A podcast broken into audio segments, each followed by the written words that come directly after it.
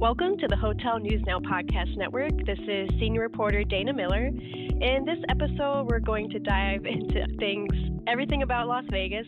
Um, I will say, as a reporter, Las Vegas hadn't always really been on my radar as much as markets like San Francisco or New York City have really been in the past few years. But now I feel like with so much happening in the Strip area, and so many events and investments, Las Vegas news is just popping up everywhere. So this is why we're here today. And that, of course, could be due to the city recently hosting Formula One. And just a month out, it'll be hosting the Super Bowl and really to kind of help get a sense of how Las Vegas is performing from a tourism perspective and commercial real estate perspective, I've tapped two experts. We've got CoStar's Senior Director of Hospitality Analytics, Emmy Hise, and CoStar's Nevada and Utah Director, Market of Analytics, uh, Michael Petrivelli. Thank you both so much for joining me today. Thank you for having us, Dana. Looking forward to our chat. Yeah, we're excited. Good. So, to get a little bit of perspective first, so Michael, you live in Las Vegas, correct? Yes, I do. I moved here in 2021 to take on the director of analytics position. Uh, I've seen Vegas change quite a bit in sh- the short time I've lived here. The Sphere didn't exist, neither did Fontainebleau or Durango Resort in Southwest Las Vegas. Uh, Formula One wasn't even in the picture now we'll have Major League Baseball's athletics franchise moving here and several more casino slash hotels that are proposed on the strip. Yeah, lots of big changes. So many in that list that you just mentioned right there. But good, we'll talk all about that. And Emmy, when's the last time you visited Vegas and how have you kind of seen things change? Well, this is kind of an embarrassing question, but uh, I have not been there, I think, since 2008.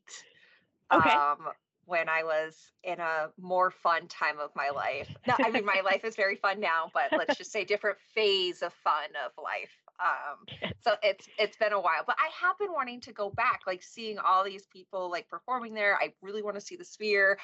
There's been so many cool hotels that have opened in the past few years that whenever I talk to someone going there, I'm like, "Where are you staying? Oh, you should try here. You should try here. Try the like you know pool bar at this where there's massive screens." So yeah. Yes. All right. Well, maybe soon you'll be there and you'll know exactly where to stay, where to go. But speaking of hotels, so since you're the expert on this, I'd love for you to kind of give us a quick overview of how many hotels are currently in the Las Vegas Strip area, and maybe if you can kind of dwindle that down to how many of those opened in 2023. Okay. So there are 101 hotels in how we define the Las Vegas Strip submarket yep. um, which is actually a lower number of hotels than the other two submarkets. But because of the size of the hotels on the strip, the strip represents 62% of the rooms in the entire Las Vegas market. And the Las Vegas market is by far the largest uh, uh, US market by room count. Second mm. is Orlando, but Las Vegas has 34,000 more hotel rooms than Orlando. And then the Las Vegas Strip submarket is also the largest submarket of the submarkets tracked in the US. I think it's like 666. It's the largest by room count.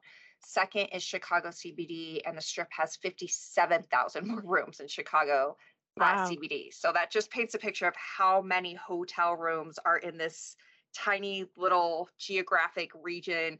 Mike's heard me say this before that um, hotels in Las Vegas are basically city centers. I mean, yeah. it's each building is its own city, in my opinion. Not each building, but a lot of them.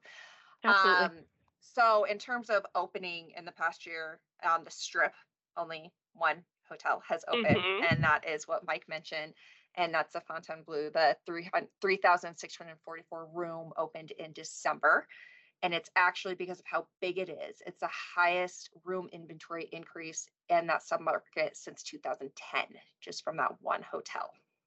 And that was long awaited, right? I mean, I know that kind of went through, I think, almost a decade of trying to get that project out, correct?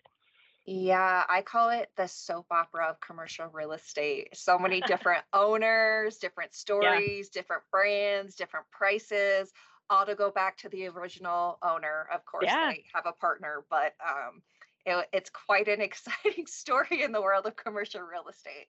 It is. It is. Now, how about anything that's kind of coming up in the pipeline, if you want to talk about maybe projects, notable ones that are under construction or maybe final planning phase for the next couple years? Yeah, so kind of similar to what we're seeing nationally, there's a slowdown in the Las Vegas market with under construction rooms, especially with that new hotel opening. There's only one hotel under construction right now in the Las Vegas Strip submarket, and it's a 119 room Element Hotel near the airport. That's mm. expected to open in 2025. So no new hotels are expected to open this year, but that's pretty normal for the Strip. I feel like it's like big hotel, a lot of inventory, and then sometimes zero to nothing for a few years, and then big mm-hmm. development, and then zero to nothing. Um, as far as final planning, there's technically only two hotels. One is the Spark by Hilton, also by the airport, a little bit east of the Element I just talked about, which I was actually surprised to see because I thought Spark was more. I don't want Hilton to get mad at me, but I thought it was more mm-hmm. of a mm-hmm. conversion brand. I didn't realize they were doing new builds as well. So that's kind yeah. of exciting for me to see to to know that that mm-hmm. they're doing new builds as well. And then also in final planning, it's the Fertitta Casino Hotel. Um, it's yes. going to be a 43 story, 2,400 room high end casino. Um, it's in final planning. It says with opening in 2026. So mm-hmm. Fertitta Entertainment is the owner. They also own the Houston Rockets, the Golden Nugget casinos, one of which is in Las Vegas, and Landry's Resorts. And they bought the land for this development in 2022 for 270 million, and it um, included a Tex-Mex tequila bar, souvenir shops, and a travel lodge that's already been demolished. So last I heard, permits have been filed between March and October. Um, the permits for were for a base podium that can be used to start constructing the resort and build the parking garage. But they also mm. modified the plans to include pickleball courts. You oh, know, oh boy, America's new favorite sport. Um, Spreading everywhere. So, so that's a big one. But I also heard that they're, you know, kind of waiting out construction costs, but their permitting only lasts so long. So we'll see if it really mm-hmm. does start construction in the 12 month final planning. And then the last one, which is technically not final planning, is the Dream Hotel outside of the airport. It started construction, stopped because it came into financing issues. Um, so it's technically labeled as deferred right now, but in October, there's an announcement that they're hoping that they can start construction again in 2024. So that would resume. So I kind of call that final planning, even though it's technically yeah. deferred and it's a new brand to the to the area. Okay, great. That's good perspective on, you know, who's coming in, the investor types, and we'll talk a little bit more about that later in the conversation. But Michael, turning to you, uh, from your perspective, can you share some broad um, color on what you're really seeing happening in the Las Vegas market? Yes, Las Vegas is it's such a unique animal in that it's so heavily dependent on tourism and the best comp, probably the only comp is Orlando, maybe to a lesser extent Hawaii. Mm-hmm. Uh, and these markets are, as you know, directly tied to the national economy and disposable income. So when there's an economic downturn, these markets are typically the first to feel it and the last to recover. During COVID, we saw virtually 60% of leisure and hospitality jobs lost overnight. Mm-hmm. That's about uh, 175,000 jobs. In contrast, during the Great Recession, we lost about 10% of employment in leisure and hospitality or around 25,000 jobs. So wow. right now we're seeing really strong job growth in the leisure and hospitality sector, but it was quite a long recovery. In fact, it took about four years to recover all the jobs lost uh, from COVID. And we're still, even though we're seeing the strong job growth, we're, we're still hearing about hiring challenges particularly at new hotels that have opened. And I think the fact is a lot of leisure and hospitality workers were forced to find other forms of employment during COVID and they never returned. Mm-hmm. But we are starting to see uh, new workers enter the workforce. Some are coming back. Um, and on the flip side, I think that's also why here locally we've seen office using employment have the strongest recovery. So you maybe pulled some of those leisure and hospitality workers into some of those office working jobs or remote working jobs. The good news is that tourism, and more specifically on the strip, uh, we've seen a huge benefit from the revenge travel trend here that began in 2021, and that momentum has largely been sustained. Harry Reid International Airport in 2023 set a new record by November with nearly 53 million passengers. And when that final tally is reported later this month, that number that number will probably be around 57 to 58 million. This type of growth has actually renewed conversations about developing a supplementary airport to the south of mm. Las Vegas near the Nevada California border. That's actually been talked about for a couple decades now, but I think because of the the immense growth that that we've seen here, it's become a topic that has uh, kind of climbed up on the priority list for a lot of local officials. Um, Nevada monthly gaming revenue, which is driven primarily by the strip and the casinos there, has exceeded 1 billion for 33 consecutive months. In November, when Formula One arrived, gaming revenue surged to 1.37 billion. That's an increase of nearly 13% from November 2022. And that came up just short of the monthly record of 1.4 billion set in July. So, wow. thanks to historic tourism and tax collection numbers, the Nevada state budget actually had a $50 million surplus last year and 200 million more than previously projected for its two-year budget. And currently they're working with the largest state budget in history. You know, Mike, you did mention the revenge travel piece and how that kind of really began in 21 and has sustained. Do you feel like that's going to continue, especially this year with so many uh, big mega events happening? Yes, I think even though there's uh, projections for a slowdown in the overall economy, um, and again, as we mentioned, that's that's tied to the local economy because of uh, disposable incomes in particular. The fact is, you have some major events coming up. Uh, Super Bowl number one. Uh, that's going to be the first, you know, first time we've ever had an, an event of this magnitude here in Las Vegas. It's probably going to rival numbers that we saw with Formula One, maybe exceed them. Um, and then, of course, when March roll, rolls around, that's high season. Uh, March Madness is always a big thing here. Even if there's mm. no games played in Las Vegas, you still have a ton of people who want to come here, bet on the games, stay at a hotel, and uh, kind of be in that that type of atmosphere with March Madness. And then, you know, as we roll into April and beyond, there's always more events happening. We had the NFL draft here last year. Um, that was a big deal. So I think that momentum will probably be sustained uh, throughout the rest of the year, just because um, there is so much, you know, so much demand for that revenge travel trend. And then also, you're always having people come from South, Southern California, as we mentioned. It's always going to be a destination for them uh, I, on the weekends in particular. Mm-hmm. Now we've uh, touched on you know pretty notable hotels that have come to the market. I'd love to kind of hear maybe what you've seen from any notable businesses that have relocated to Las Vegas, or uh, notable other commercial real estate assets that have opened, and really just that investor appetite. In terms of openings, apartment and industrial have been the most active segments for development outside of hotels. Uh, in terms of apartments, last year we had 5,600 units completed. That's an all-time high. That shattered the previous record of 3,600 units in 2020. For the industrial market, we had 8.7 million square feet of industrial space delivered. That's also an all-time high. In terms of office and retail, these segments of the market have had limited construction since the Great Recession, which have actually helped stabilize these markets as we've seen kind of demand slow down a little bit. Uh, so retail, we've had less than 600,000 square feet of retail completed in Vegas last year. That was the lowest output since 2018. In the office market, we only had 310,000 square feet of office space delivered, and we haven't topped 1 million square feet in office deliveries since 2011.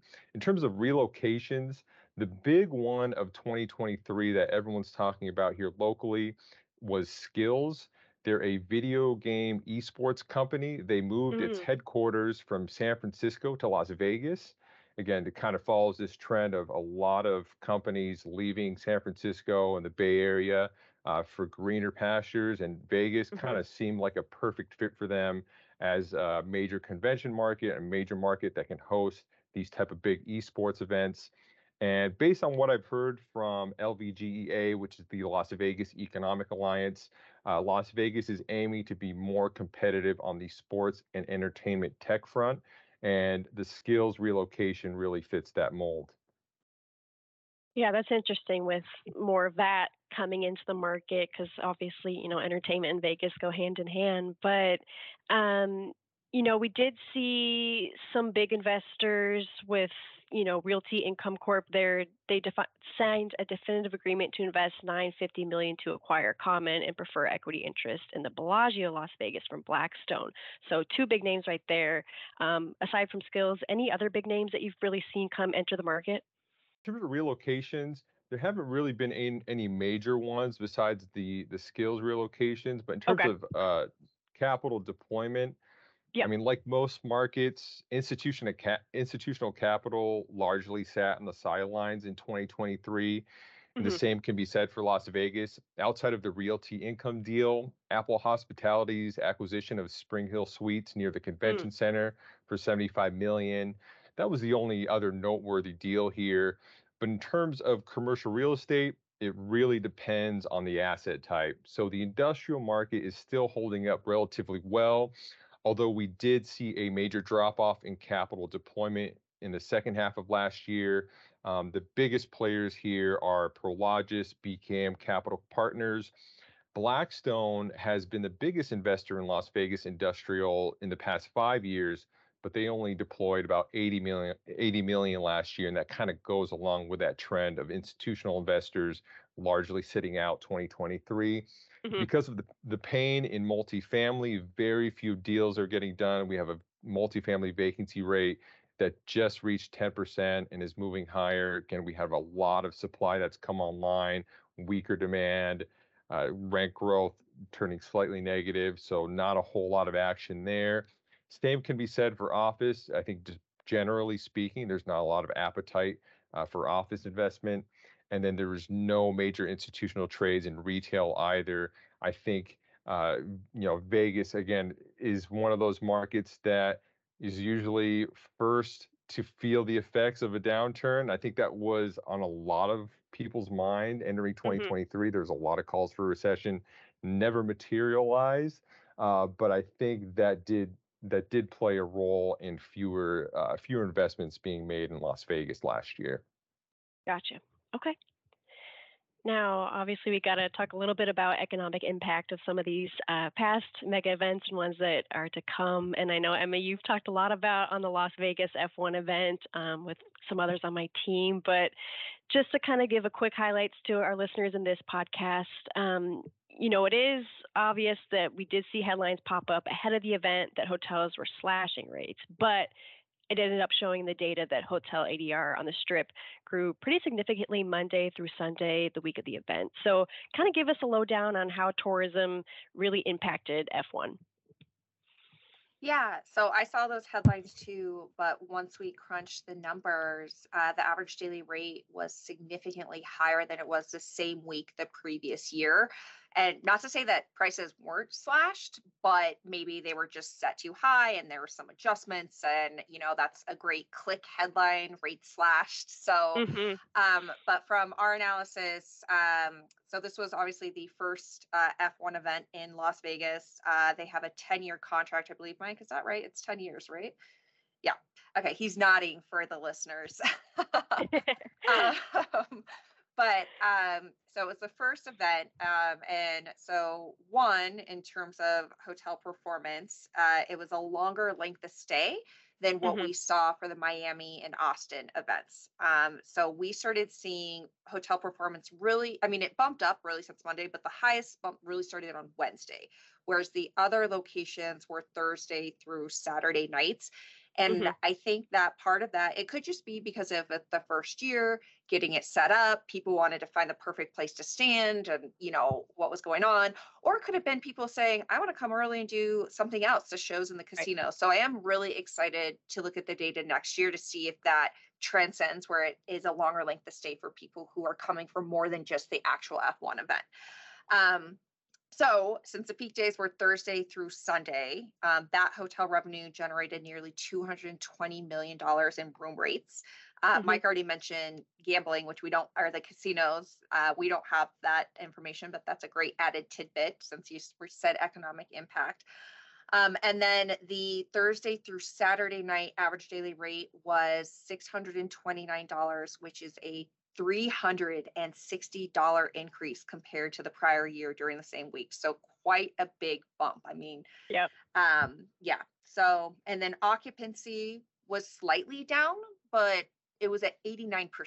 And that is okay. a lot of full hotel rooms considering when we started the podcast, I was saying how many rooms are in the Las Vegas yes. Strip submarket. That's a lot of people in the submarket um, coming for it. And I think the prior year it was like, I don't know, 91.4%, maybe 92%. So not a huge fall, but um, mm-hmm.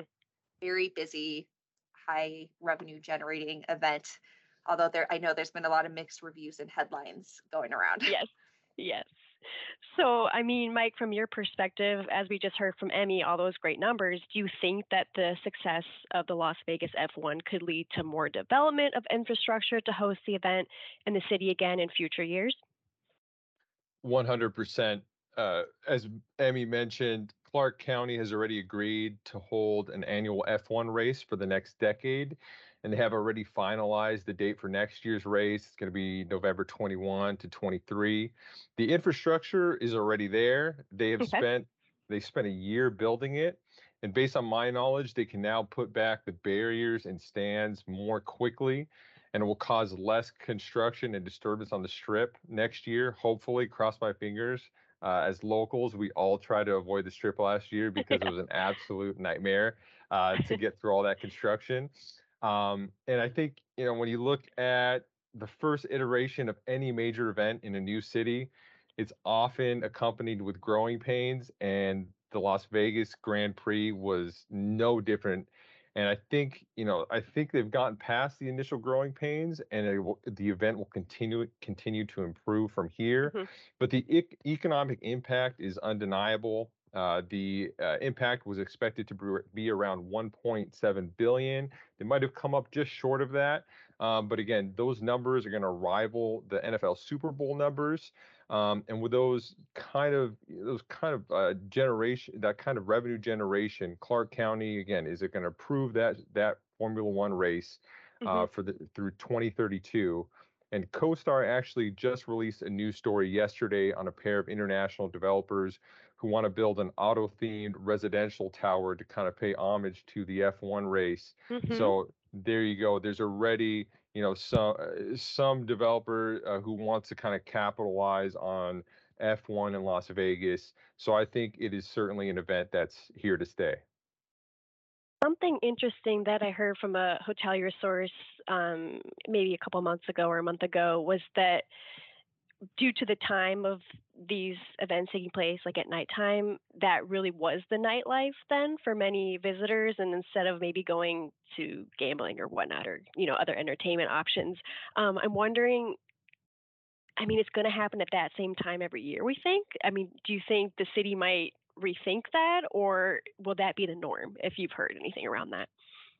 I think it's going to have to be at night yeah. because you want those bright lights shining during mm-hmm. the race. That's going to be the huge draw. That's the postcard. Uh, and Vegas, obviously, it's a nighttime town. I mean, it is. It's pretty quiet during the day, and it really comes alive at night. Um, and that's always been the nature of Vegas. So I think it's always going to be be a late start, and that's kind of. Mm-hmm. I think it's going to be a, a, unique thing, a unique um, thing to this race here in Vegas uh, as opposed to some other uh, cities yeah. where you have it during the day. Right, like Austin, and yep. So, turning to Super Bowl, um, obviously CoStar doesn't give too much forward looking data, and it might be a little bit hard to compare Las Vegas to other cities that have hosted Super Bowl in the past. Um, but, like you said, Mike, this is the first time that Las Vegas does have this as the host city for the event. Um, Emmy, can you speculate on how tourism around the 2024 Super Bowl might look? Uh, this is another one. I'm very excited to see how the data shakes out. But obviously, Super Bowls are always high revenue generating and star studded events. But now it's in Las Vegas in a newish stadium mm-hmm. um, where people love sports betting. As Mike already said, people come for March Madness even without the game. Now they're coming to Super Bowl with the game actually there. Um, there's casinos, there's shows, and so it'll be interesting to see the result. Also, um, in the analysis I've done of previous Super Bowls, the best performing hotels are the luxury hotels, which are generally located farther away from the stadium. So, like in Phoenix, the stadium was in Glendale, but most people stayed in Scottsdale because that's mm-hmm. where the luxury hotels were. When it was in LA at SoFi Stadium in Inglewood, most people stayed in Santa Monica, Beverly Hills. But in Vegas, it's right there, and all the hotels are right there. So, like the ease of getting to the event will also be better. So I'm wondering if similar to F1, if it's going to be a longer length of stay and people mm-hmm. really make it something. So therefore, more revenue generation because they're there for longer. Um, also during the same time, you know, U2 will still be there performing at the Sphere. I heard mm-hmm. Adele will be there performing her week in residency at Caesar's Palace. So it's like there's a lot of things going on surrounding yeah. just the Super Bowl itself. Mm-hmm. So I think it's going to perform really well, and I can't wait to dissect it and write an article on it. so much to look forward to. Um, so you mentioned you two, so they have been performing at the Sphere.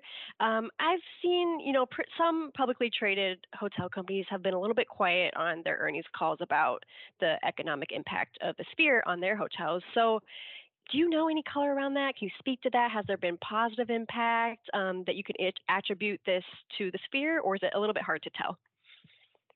It's really hard to tell because there's always so much going on in Vegas. Um, there's so many demand generators from the shows to the events to sports to the conventions, the convention market. Um, but and not to be a Debbie Downer, but since it opened in September, um, the submarket occupancy has declined every month mm. since then. ADR has been up, but also there's a lot more supply. We're seeing mm-hmm. that in a lot of leisure markets, you know, right now with a lot more people going out internationally and inbound, not as much. Um, mm-hmm. But what I can say, and this is more weekly results than monthly, like in on slower weeks in December, there was more demand in ADR and kind of bigger bumps on the weekly data in the slower months and really, I think that could potentially be attributed to the sphere because I don't know what else was going on for people to be getting that kind of lift. Um, yep. I didn't see anything else major going on.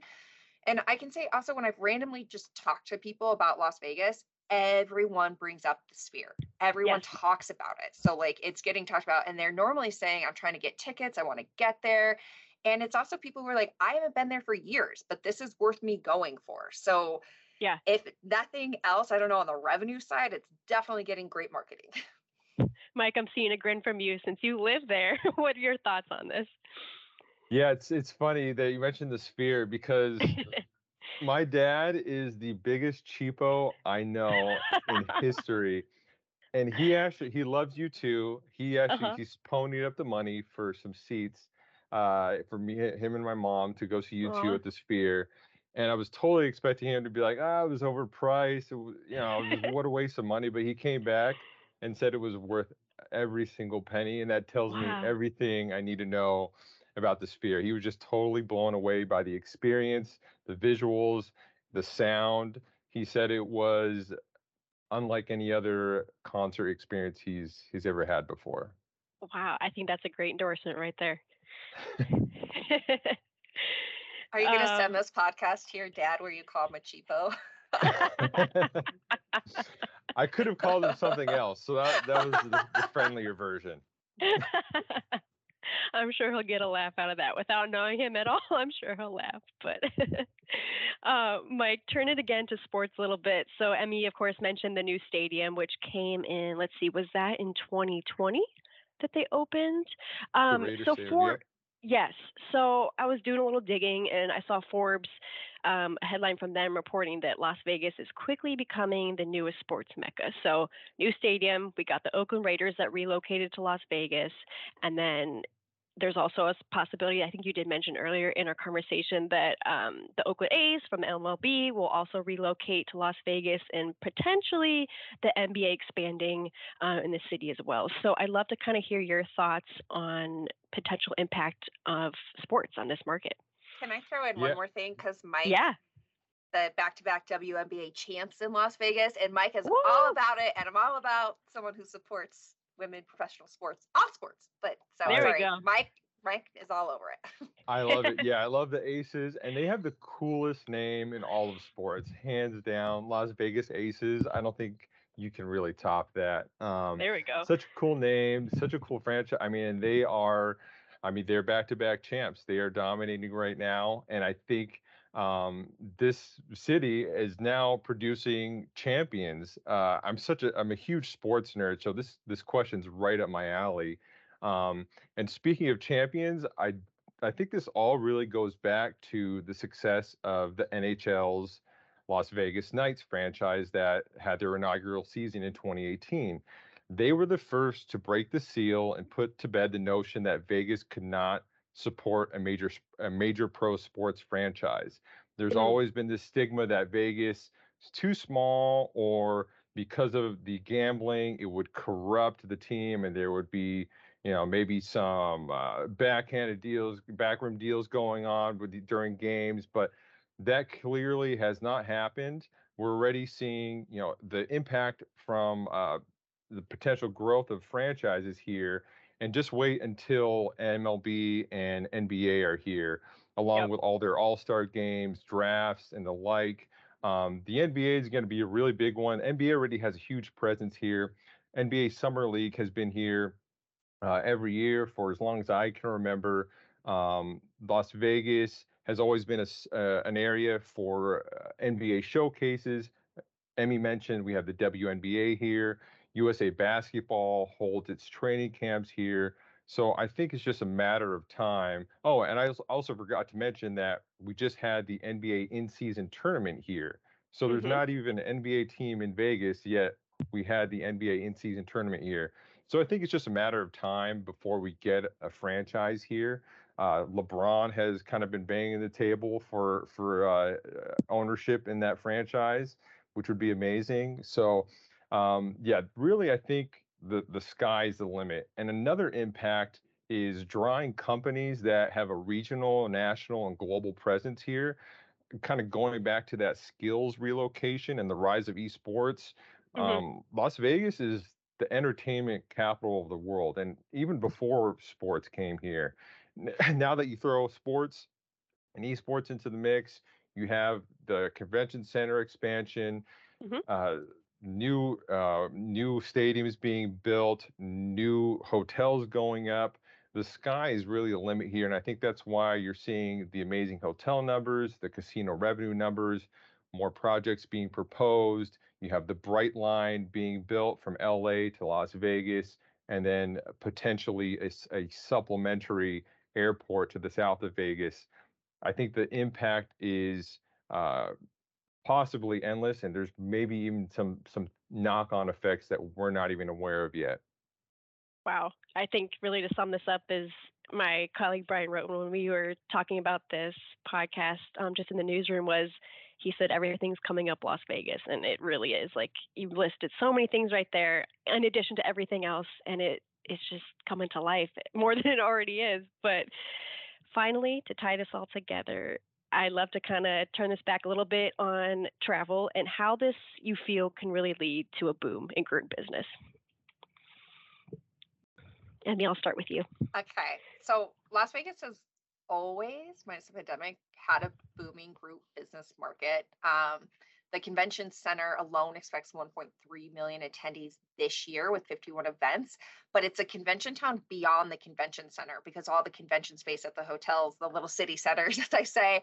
Mm-hmm. Um, and with all the convention spaces combined in 2023, it'll probably be about 6 million convention attendees. It's like 5.7, I think, year to date through November, December hasn't released yet. So a lot of convention attendees. Um, but Las Vegas continues to invest in these convention spaces. So, on top of everything that you just said, the convention center is undergoing a $600 million renovation that will finish in 2025. And this is after completing a 1 billion West Hall expansion in 2021.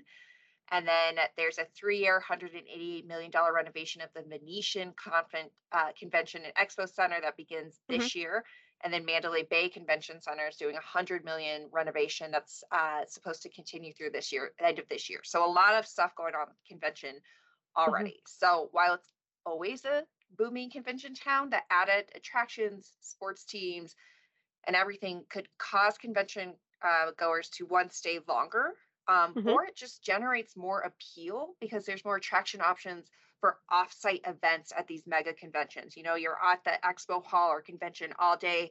People want to go do something. There's a lot more options instead of just going to the casino. They can go to a sports game. They can, you know, the restaurant scene I heard is awesome in Vegas right now. Mick, you can speak to that. My brother-in-law goes quite frequently and always brags about the excellent food he gets there. And he is a foodie snob. Maybe I shouldn't have sent that to him. yeah, Mike, I'd love to hear what your uh, thoughts are on this. Yeah, I mean, who wants to travel to Vegas alone, right? I mean, I, I, so I'm not, I'm not the hotel expert. Emmy is. So, in terms of group travel, I think you know when you're going to sports events, concerts, conventions, you're going to be traveling in in pretty big groups. Um, and I think again, for all the reasons that we mentioned, there's so many avenues for growth here in terms of travel. Uh, and when you look at local officials' investment here, it is being funneled into the tourism scene. So uh, I think you know I think we're going to continue to see positive numbers in terms of group travel here. Um, and yeah, I, I, I don't really see it, it, that stopping unless you know you don't get NBA, you don't get MLB, which is already you know halfway through the door. Mm-hmm. Um, I just think that there there's going to be a, a, real need here for continued growth in hotels and accommodating all these people that are planning to uh, to arrive in the city. And again, I think that's a large reason why they're building this Brightline train and the supplementary airport because they do expect these travel numbers to grow from they're probably going to end up around 58 million this year in terms of air passenger travel. That number is going to continue to grow each year from here on out. Um, so yeah, I, I, you know, you, I don't, I don't need to be sold on Las Vegas. I'm just trying to sell everyone else on it. there you go. Well said. Well, Mike, Emmy, this has been so informative, super fun conversation. I learned so much more than I thought I even knew just by my quick research. So I know our listeners will be in good hands with this podcast. But thank you again. I really appreciate your time. Thanks, Dana. Thanks, Dana.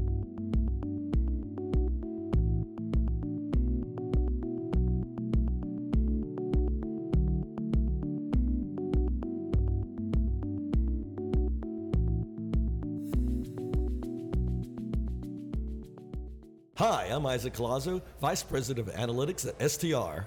Hi, and I'm Jan Freitag, National Director for Hospitality Analytics for the CoStar Group. Tune in to our new show, Tell Me More, a hospitality data podcast. It's a podcast on the global hotel industry, its current trends, what we're thinking about, and where the industry is going. And we like to have fun with the data too. Find us on hotelnewsnow.com or wherever you listen to podcasts. Subscribe today. This episode of the Hotel News Now Podcast Network was recorded on January 17, 2024, by Dana Miller and edited by Rachel Dobb. Check Hotel News Now for the latest industry news.